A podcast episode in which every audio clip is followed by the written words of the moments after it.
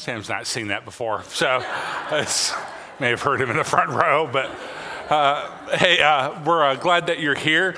And uh, today, you know, I don't normally uh, love love doing this, but today is uh, one of those days where, if you will, with me, we want to just take a collective kind of deep breath in. Do it with me.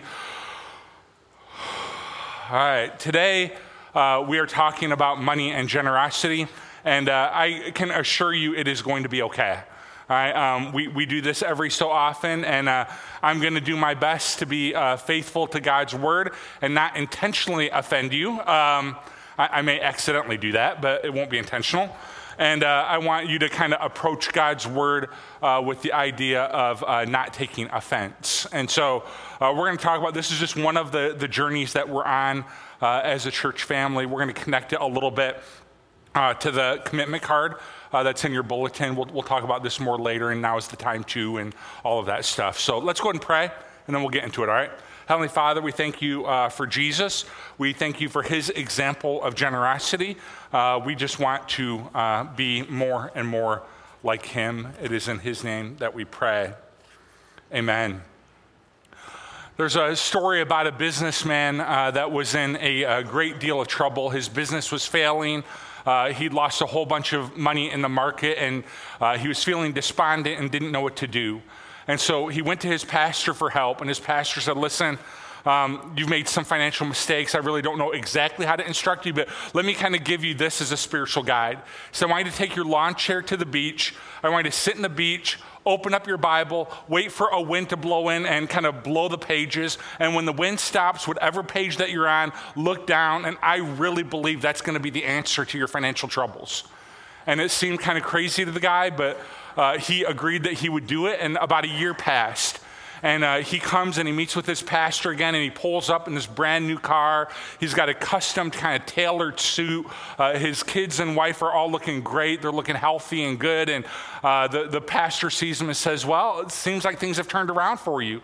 And he says, Yeah, I, I followed your advice. And he says, Well, tell me about it. He said, I took my lawn chair, I went to the beach, I set up that lawn chair, I sat down with my Bible open, I waited for a wind to blow in, and uh, it began to blow the pages. And uh, where it landed, I, I looked down, and it gave me life changing advice that has just changed my world completely. And he said, well, What did you see? What verse did you read? And he said, Here's what I saw chapter 11.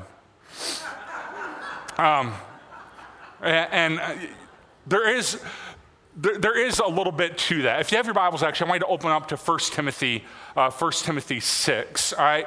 So, like I said, we've been in this series for a while about uh, the journeys that, that we're on and uh, about the things, uh, the, the, ways in which we want to be like Jesus. Our vision statement is on the screen for you. It's that we want to be a growing family journeying together to be more like Jesus. And we've talked about sharing our faith and we've talked about our relationships with each other. And today we want to talk about this element of being like Jesus in our generosity uh, because Jesus was, is, and will always be very generous. And so, if we're going to be uh, a family journeying together and becoming more like Jesus, um, we want to figure out this generosity piece of our life. And here's what is true, and you've probably noticed this as well: is I think everyone wants to be more generous. I have yet to have a sit down meeting with someone where they're like, "Could you help me be more stingy?" Could you help me to be less generous, right? Everybody wants to be more generous. Just for some of us, like the man in our story, something is holding us back from being able to be as generous as we want to be. But everyone wants to be generous. And it might be something practical, like the guy in the joke, uh, something practical like debt. And it's like, man, I'd love to be more generous, but uh, this debt is holding me back. If I didn't have it, uh, I, I, could be, uh, I could be more generous. For some of us, it might be something like cash flow. And like, man, if I made more money, if I, uh, if I had more money, I could be more generous. For some of us, it might be like bills in general, that man, uh, if I didn't have all of these bills, I could be more generous. For some of us, it might be a time thing that I'd like to be more generous with my time, but I just don't have enough time in, the week, and something is holding us back. And, and here's the thing you could go to Amazon.com later today and you could find lots of books to help us with the long term gain on this books about reducing debt, books about making more money. That's about reducing bills. That, uh, uh, books about all of, of that stuff. But here's the thing, and that would help us someday, and those books are valuable. But here's the deal most of us want to be more generous today, not, not just someday. And, so we need some help on that. And what I want to do today is, is very, very simple. Is uh, I want to, we're going to look at 1 Timothy, 1 Timothy 6, and I want to kind of give us a theological undergirding a, theological understanding of generosity that might, if we can understand this principle about God and about his character, this might help us to unlock the door of generosity. Not, not someday, although maybe you do need to reduce, reduce debt, maybe you do need to make more money, maybe you do need more time and all that. Um, maybe that's true, but this will help us. I think this one principle that Paul's going to teach us will help to unlock the door to generosity today. 1 Timothy 6, starting in verse 17. Command those who are rich in this present world not to be arrogant, not to put their hope in wealth, which is so uncertain, but to hope, put their hope in God, who richly provides us with, with everything for our enjoyment. Command them to do good, to be rich in good deeds, and to be generous and willing to share. In this way, they will lay up treasures for themselves as a firm foundation for the coming age, so that they may take hold of the life that is truly life. I love how Paul starts this out. Command those who are rich in this present age. And all of us breathe a sigh of relief because that's not us, right? We are not the rich. And I will tell you that if I were to kind of poll this audience about what does it mean to be rich in this present age, all of us would have a different standard for what that looks like. I remember uh, growing up, one of my best friends, they, they had a pool at their house.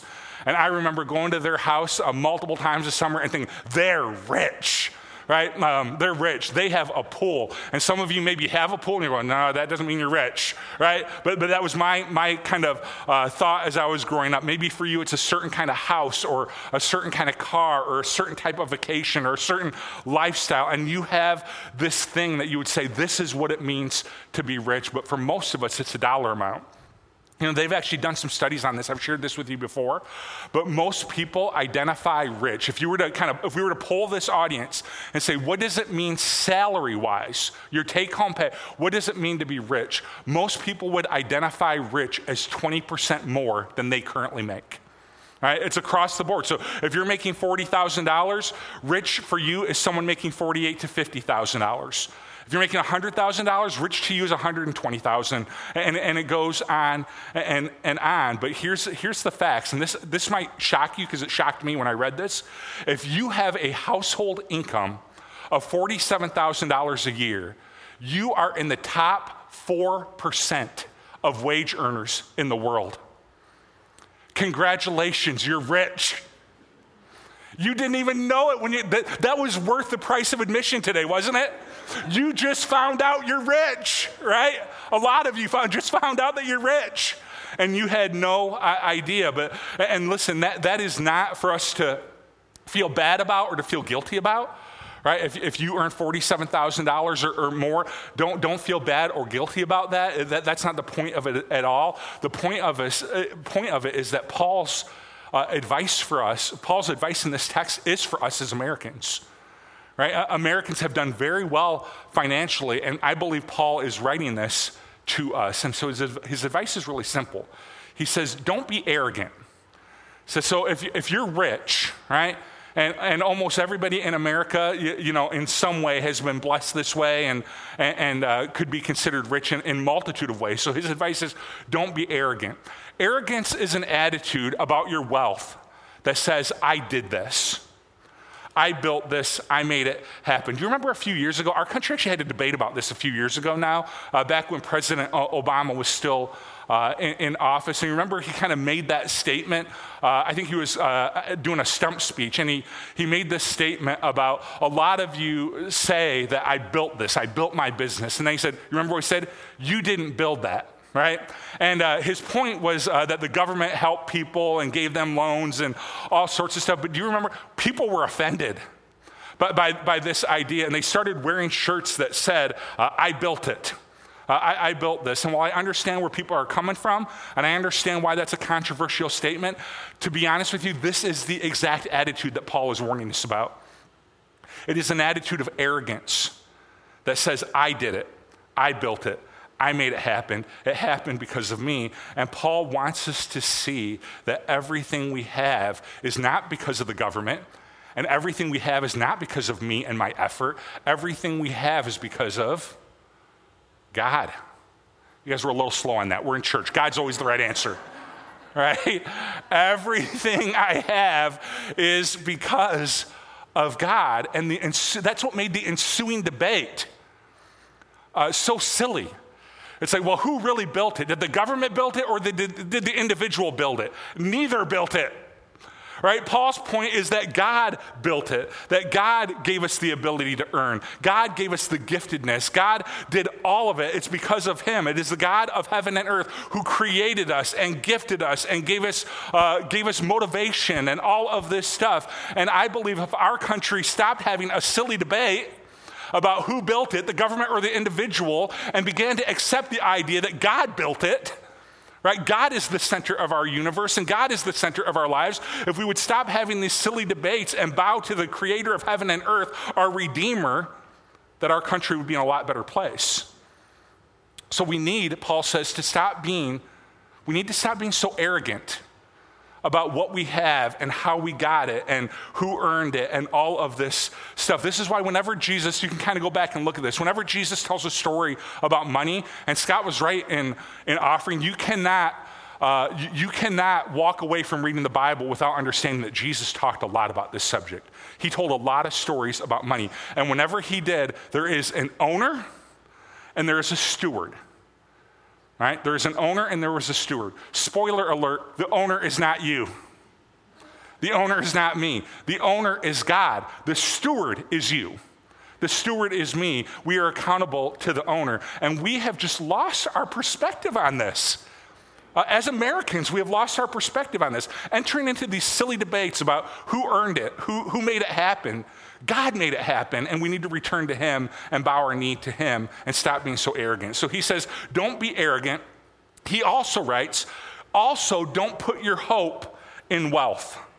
Right? Jesus talked about this one time. He said, Do not store up for yourselves treasures on earth where moth and vermin destroy and where thieves break in and steal, but store up for yourselves treasures in heaven where moth and vermin do not destroy and where thieves do not break in and steal. For where your treasure is, there your heart will be also.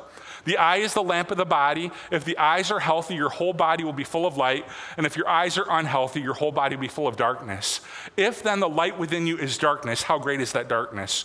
No one can serve two masters. Either he will hate the one and love the other, or he will be devoted to the one and despise the other. You cannot serve both God and money.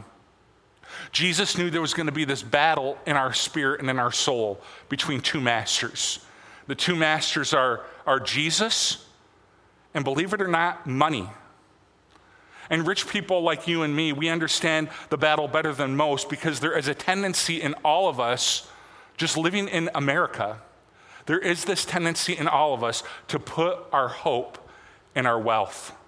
So there's an interesting thing that, that we all tend to have this number about uh, what, what number would truly make us happy. And like I said earlier, that number for most of us is about 20% more than we have, just statistically across the board. It's like clockwork. About 20% more than you have. You're like, that's, that would make me happy. That would make me content. That would give me joy, hope, and, and, and peace. And it's a, it becomes a number that we can almost turn to um, as, a, as a little g God. That we hope, man, if I made $75,000 or if I made $100,000, if I made this amount of money, then I'd really be fill in the blank. And it can, it can become uh, this little g God. And here's what's silly about this whole thing. Here's what's true about your, whatever your number is. Somebody else passed that number a long time ago. And you know what they discovered that they would love to teach you? When they passed that number, they were not any more joyful, peaceful, or content. Because you know what happened to them?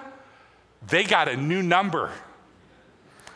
When they hit your number, if your number is 75,000, if I could just make 75,000, I'd have joy, hope, and peace. Somebody, somebody in this room, a while back, they hit 75,000, and you know what they started saying? If I could just have $100,000, right? This is not, my point is, this is not a God that satisfies. This is a God that will take and take and take and, and demand us to bow down uh, more and more and more. And there are people in this room, whatever your number is, they could teach you this lesson. And I, I, I hit that number and it wasn't joy, hope, and peace. It was, it was just a new number because our joy, hope, and peace is supposed to come from God. And here's what he says don't don't put your hope in wealth. And I love what Paul says here. He says, which is so uncertain. It's uncertain, isn't it? I, when I was growing up in my young adult years, you know what they used to teach me?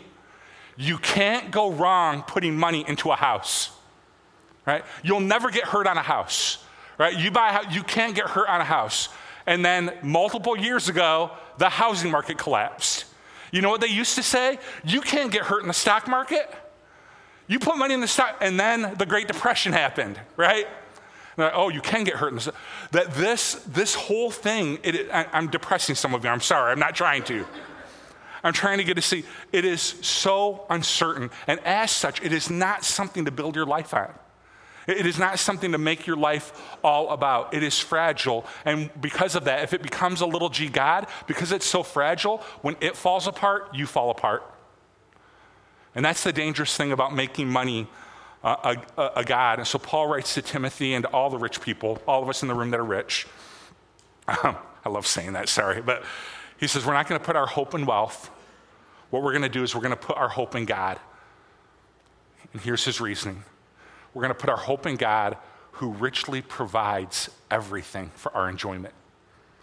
We're going to put our hope in a God who provides. We've already talked about how money takes and takes and takes. You've got a number in mind, you hit that number, you get a new number. It never satisfies, it never, it is uncertain. We, have talked about all that stuff. He says, No, we're going to put our hope in God who provides everything uh, for our enjoyment. So Paul is talking to a young pastor here in an affluent part of the world. And here's his advice to give to his congregation trust God. Trust God. He richly provides. This is part of the, the character of God. And this is the key. I'm giving you the key right now to, to understanding generosity. The key to understanding generosity is understanding that we have a providing God. We have a providing God. So you don't have to be scared about generosity. You don't have to be intimidated by generosity. You don't have to be angry about generosity. When the preacher gets up and says, We're talking about money, you don't have to get angry because you have the key. You have the key. It is understanding that we have a God who richly provides. And you see it all throughout Scripture. You see it in the garden. We tend to get hung up on the one tree in the garden that God said, don't eat, don't eat from that tree, right? Don't, don't eat from that one tree. But think about the hundreds or thousands of other trees that would not result in death that were pleasing to the eye and good for food and beautiful and all of that. Adam and Eve needed to learn this that God wasn't trying to keep something from them, God had something for them. And He had richly provided all of these trees for their benefit and for their good. God is generous. Later in Scripture, when God's people were in slavery, They discovered that God was going to provide them water in the desert to, eat, uh, to, to drink and manna and quail to eat. And God just was extravagantly generous with them. He provided for their needs. In the New Testament, when God saw us separated from Him because of our sin, it says He provided for us a sacrifice, one for all, in His Son Jesus. For God so loved the world that He gave His one and only Son, that whoever believes in Him shall not perish, but have everlasting life. And I am telling you, the absolute key to generosity is understanding that we serve a generous and providing God.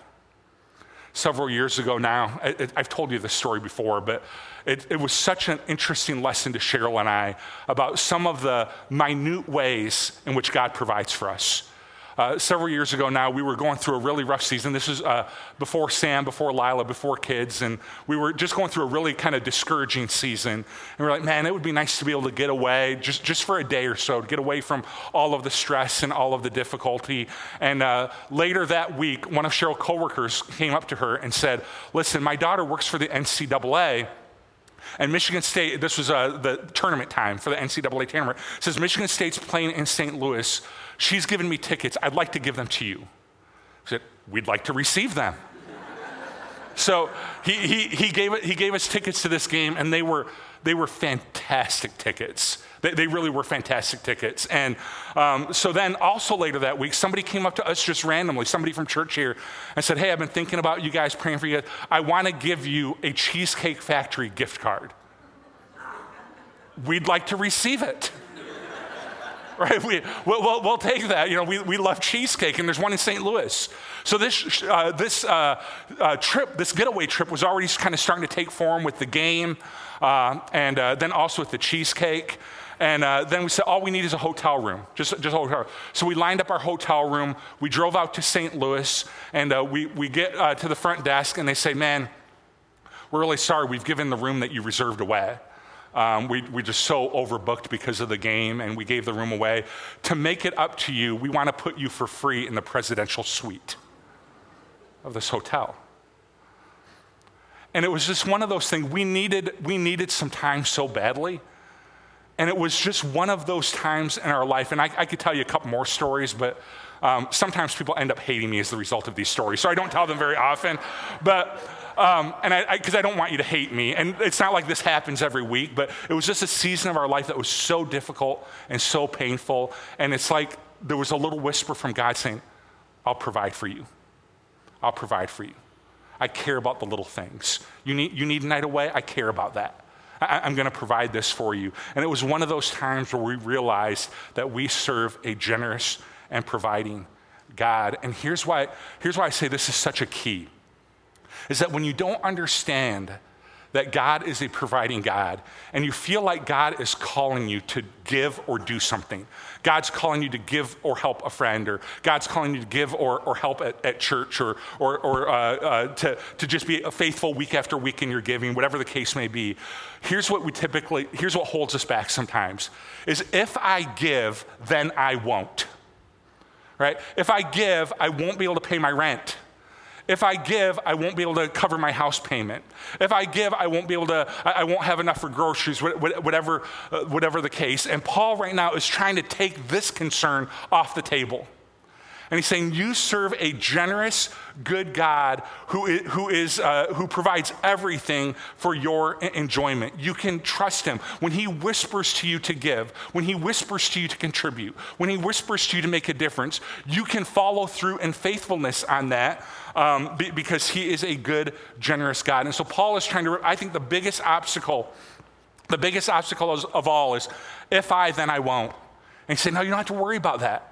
You serve a good, generous, faithful God who is going to take care of your needs, who's going to provide for you. So, Paul is kind of opening us up to this idea that we can just be faithful, right? We don't have to be held back by worry, which I think is probably the number one thing when it comes to generosity. For me, I tend to be a worrier, right? Make an Olympic sport out of worry, and I gold medal it, right? I promise you. So, I, I tend to be a worrier, and worry can hold me back. But God is trying to remove that obstacle. Say, no, be, trust in me.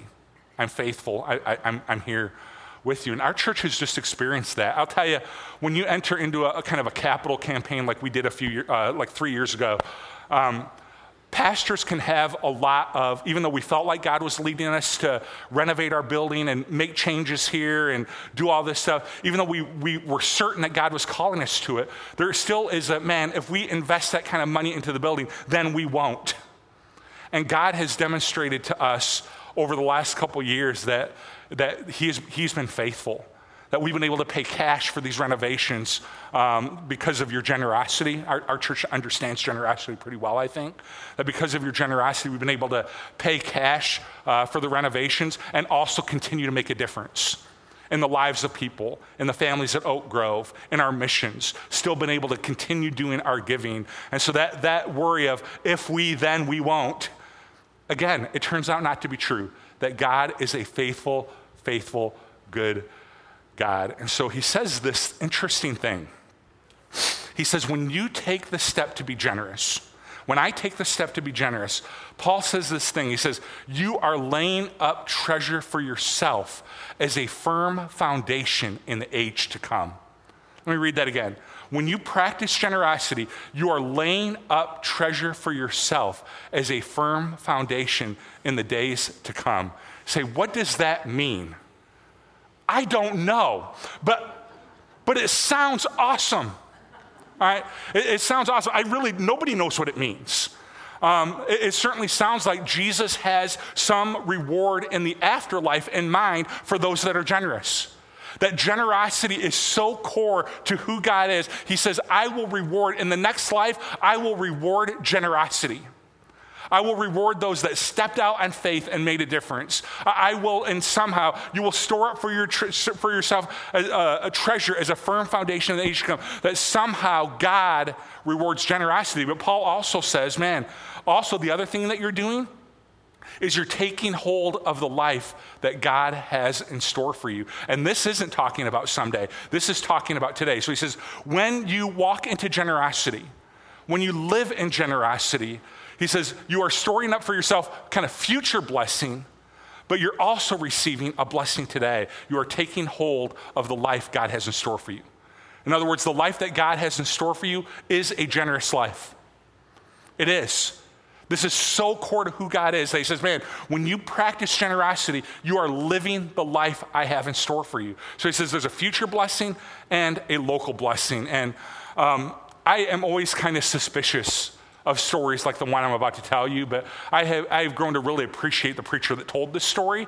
And so I, I really believe that it's true. Uh, but th- this, uh, this preacher in uh, Texas tells a story of uh, before he was pastoring a local church, he was a traveling preacher. In other words, he'd go from church to church to church. And on one particular month, um, he only had one church on the books for the entire month. And he's like, man, how am I going to pay my bills? How am I going to make it? I only have one church on the books. What, what am I going to do? And so he goes and he preaches for this church. There's about 80 people in the room. And he's like, I'm dead financially right? I, am just dead. I'm, I'm not going to make it. And they're, they're not going to be able to provide enough. And that church, they collected that offering and it, it, it, met all of his monthly needs for that month. This little church of 80, which I have found to be true. Some of these little churches are the most faithful, giving, generous people. But um, they, they, met all of his monthly needs. And so he took that check. He was so excited for what God had done. And he was talking to the pastor of that church where he was the guest preacher. And over the pastor's shoulder, he saw a visiting missionary that had given a report in the service that night. And he just felt the Holy Spirit kind of whisper in his ear give him the check.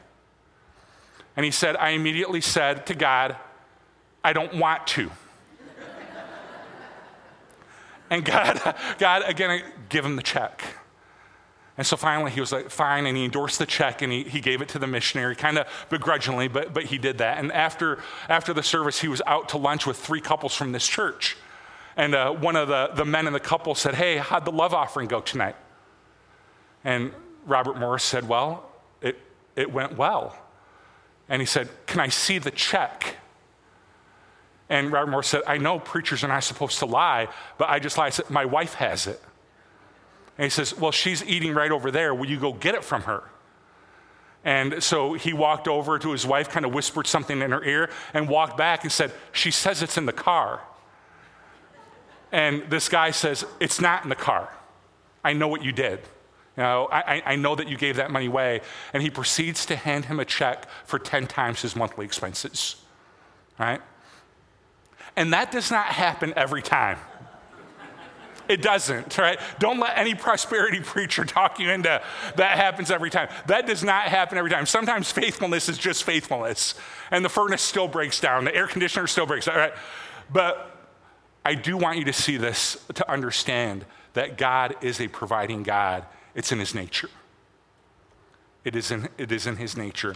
And so, my, my take home with you, and we'll talk about the commitment card in your bulletin in just a minute. Here's my take home to you. There's not, there's, this is no preacher ploy. This is none of that sort of thing. Because we believe God is a calling God and a providing God. Here's my big ask for you right now is when it comes to your family, when it comes to your job, when it comes to this church family, when it comes to all of that, all I want you to do is pray to spend some time this week praying about God, how do you want me to be generous? How do you want me to be generous at work? How do you want me to be generous with my family? How do you want me to be generous uh, with the people I'm around each day? I want you to pray, and then I want you to do what he says. So the praying part's easy. Yes, it is. Pray and then do what he says. And he said, Well, that sounds irresponsible. It is only irresponsible if we don't have a providing God, which we do. Because we have a providing God, I would use a different word. It's not irresponsible. This is my preacher thing. If you give me a preacher moment just for a moment, it's not irresponsible, it's obedient. Right? It's obedient. And so that's all I'm asking you to do. And when it comes to the commitment card, you probably saw this about now is the time too. I, I want to point out kind of two quick things on this. Um, one is that you'll notice now is the time one was a two year campaign. Uh, because it was a bigger project, we needed more money. Uh, you will notice that this is a six month campaign uh, that we're trying to do to do now is the time to uh, to finish getting all of our kids ministry under one check-in to renovate our downstairs youth ministry which desperately needs it. They have grown out of their space already since we did the few things that we've already done. They've already grown out of their space and they need more. And um, so it's a, it's a six-month campaign. We think it's going to be in the neighborhood of about $100000 and there's no we're going to turn these in on october 13th here's what i'm asking you to do between now and then. Pray. Just pray about your part, right? Just pray about your part, and then we're going to turn these in. Uh, you can do it for 24 weeks, you can do it for six months. And I believe, while it's a smaller project, and we were really, really technical on this. We were like, well, last time we put about 500,000 into the building, and that was for two years. And we said, what should we do when we need 100,000? And one of us brilliant, brilliantly said, we should do about six months. and that's how we reached this decision. It was pretty simple, basic math, all right? Um, and so it's just going to be a little six month campaign. We believe God has called us to finish this project. We believe God's in the middle of it. And all we want to do is just pray over these cards and ask God, what would you have us to do? Um, and listen, I, I, I don't want to let any time lapse and uh, pass without saying this that you have all been so incredibly faithful with this. I know this is what tears me up sometimes. I know some of you are of an age where you don't have kids in youth ministry anymore, um, and you don't have little ones in the nursery, and you still gave. And that blows me away. Because I think the temptation would be to say, my time investing in kids' ministry has passed. My time investing in youth ministry has passed. But so many of you have said, no, I'm not going to allow that to be my storyline. I'm going to invest in the next generation. I'm going to help create welcoming environments. We're, we're going we're to make a difference here. So thank you for that. So that's the big ask about not just the card, about life in general. Is God's calling, I believe that, and God's providing. So what we want to do, we're in the calling part of the task right now. God, what are you calling me to do? On this card, what are you calling me to do? At work, what are you calling me to do? In church, what are you call God, what are you calling me to do? And pray and pray and pray. And when you feel like his spirit is nudging or his spirit is speaking, then obey. Obey. Do, do what he asks you to do because he is a providing, generous God. Let's pray. Heavenly Father, we thank you for Jesus. And we're going to enter into a time right now of uh, remembering how generous Jesus was. That he could have seen us in our sin, and he could have seen us separated from him, and he could have said, Not my problem. The Father and I are good. Not my deal. He refused to say that. And he came from heaven to earth, and he sacrificed his own life for us. And we want to be like him. We want to be generous like him. We want to listen to your voice when you call. We want to walk in obedience when it's clear. We want to do what you want us to do. No thermometers on the stage, right? No cliche kind of fundraising tools. Just what are you calling us to do? Let us walk in obedience. It is in Jesus' name that we pray. Amen.